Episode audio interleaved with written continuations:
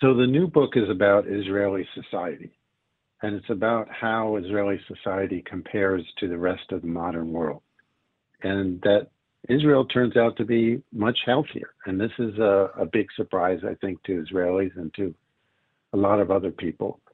Uh, and you can actually see it in the data. Um, in in the U.S., there's something called deaths of despair, which is deaths from suicide and drug overdoses, things like that. And if you look at the the whole uh, OECD, the group of rich countries, Israel has the lowest of all of them. We have half the the level of Sweden, uh, a third the level of Denmark, a quarter of the level of the United States. Um, our teen suicide rates are one third of the OECD average, a quarter of the U.S., Australia, and Canada. Um, this, these are extraordinary numbers, and you can also see it in the life expectancy, very high, uh, a year above the UK, Germany, Denmark, four years above the US. And that's, we think, a reflection not just on physical health, but on mental health. Um, loneliness is bad for your health. It's a uh, study shows that uh, being lonely is like smoking 15 cigarettes a day in terms of your health. Um, so we think our high life expectancy is a big uh, part of this story. And the third big thing is that we are young and growing, and we're having lots of kids. Um, we have about double the OECD average of, of fertility rate. We're, we're at about three, and the rest of the rich world is about 1.6. And this is not just the Haredim. People think it's just the Haredim who have very big families. But, you know, if you go to Tel Aviv, the normal number of kids is three. Uh, two is a little small, four is a little bit big. If you have four kids, it's kind of like extra credit, uh, which you don't see anywhere else, that having a larger family is considered high status. Um, and what this means is arithmetically, we're young and growing, while the rest of the rich world is aging and shrinking. Because if you're not replacing yourselves which is replacement rate is about 2.1. That's what happens. You automatically start aging and shrinking. And here we're young and growing. The um, in Japan, for example, there there are more people over 70 than under 20. More adult diapers being sold than baby diapers. Um, and if you look, at the, the gap is growing. By 2050, Israel's median age will be 33, and the OECD average will be 47. Okay, so almost why fifty percent higher? So how do you explain all this positivity then? This this this vibe. What is the X factor about living in this country that creates these uh, the positive data you've just outlined? So a big thing is that we don't just think of ourselves as individuals. Uh, we think of the group, we think of the country, we think of our friends, we think of our family. Israeli society is telling you that it's not just about you, while the rest of the rich world, it's all about you. And you can see this in the difference between having your horizon as you're growing up being getting into the best university versus getting into the best uh, military unit. Uh, to get into a great university, you don't have to be a team player.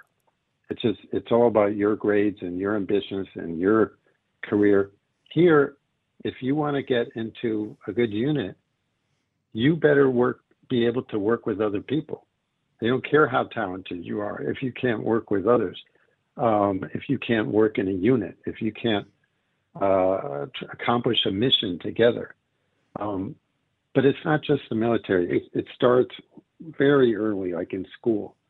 I mean, here, you know, I grew up in America, and uh, and I was surprised to see that kids in school here, if a classroom is not migubash, they talk about a kita which means a, a class with a sense of identity and unity. Um, here, if you don't have a, a, unified classroom, The teacher thinks it's a failure. The parents are upset. The kids are upset. In in, in America, the or many other places, the classroom isn't even a unit to to bring together. So we're constantly. We have a whole chapter in the book about gibush, which is the the a word that doesn't really exist in English, which is the process of bringing people together or crystallizing, maybe. Yes. Um, you co-authored this book together with Dan Senor. Um, you wrote a previous book with him, uh, Startup Nation, which became not only a bestseller worldwide, but something of an iconic book for ple- people wanting to understand modern day Israel. To what extent is The Genius of Israel a follow up to that very successful book? Well, there is some connection, but it's really a very different story. Uh, the one connection you could say is that you know countries that are young and, and growing are much more dynamic and, uh, and they believe in their future. I mean, the fact that we have more children shows belief in the future. There's no bigger bet on the future than having a child. Um, so that kind of dynamism and sense of uh, sense of purpose and, and, and optimism and so on that does feed into the whole innovation sector. But this is really about, in some ways, a bigger issue, which is modern life. You know, it's not just how do countries have more startups, it's how do we as a society stay together instead of spinning apart?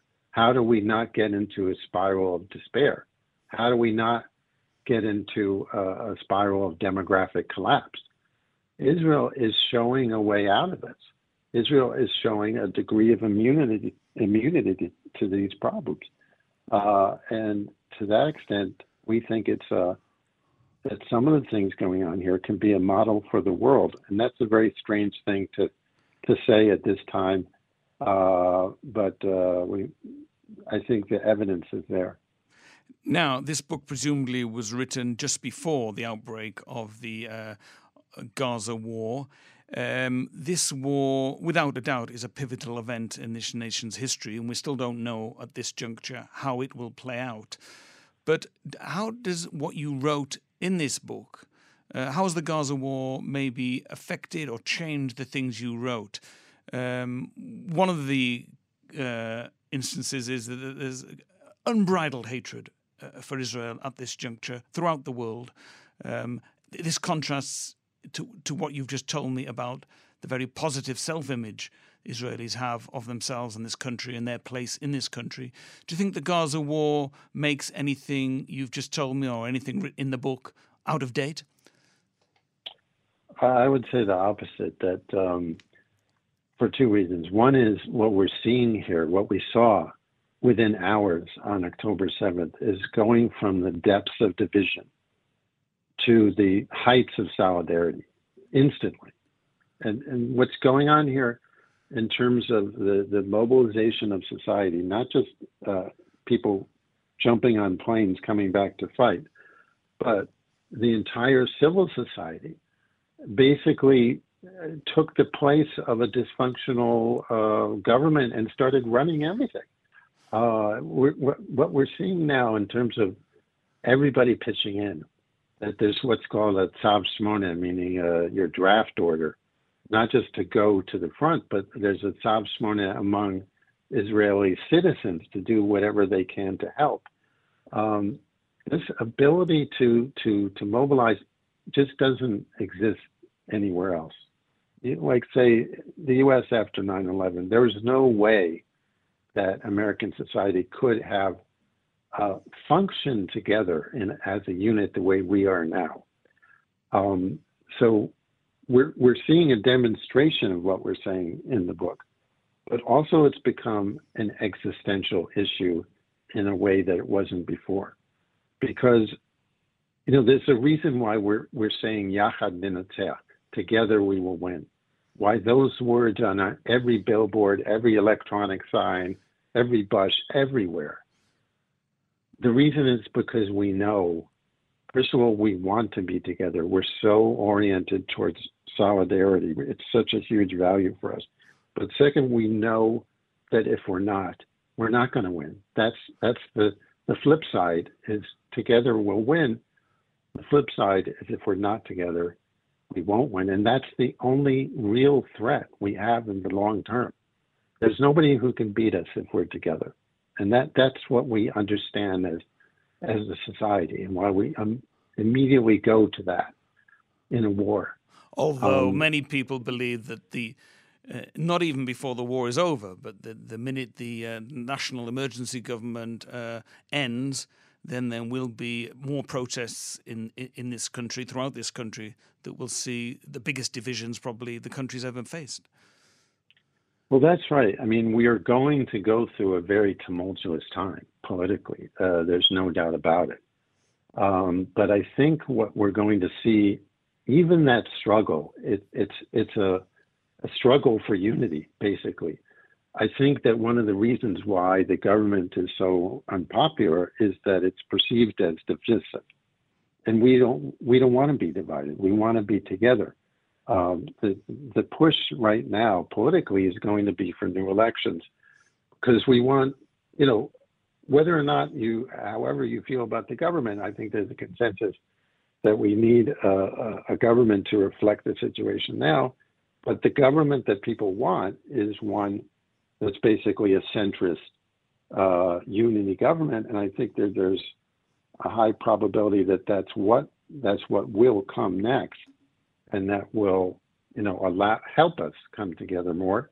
If that doesn't happen, if we have another like polarized election that doesn't you know is not conclusive and ends up in very divided politics again, I, I do think we're in trouble. Um, I'm not saying that there's no guarantees here. Uh, this is a huge challenge for Israeli society. But our point is that is that we have this very strong base to build on, and if we build it, build on it, we can be better than before. If we fail, it's it's a it could be an existential failure. Okay. Finally, for listeners who want to buy the book and read the book, both in Israel and abroad, how can they do that? So you can get it anywhere books are sold, as they say in, in the United States and the UK so far. Uh, it will eventually be published in Hebrew, but for now, you can get it um, at Steimatzky's. You can get it uh, Audible book read by Dan Senor, uh, Kindle, you know, whatever you like most.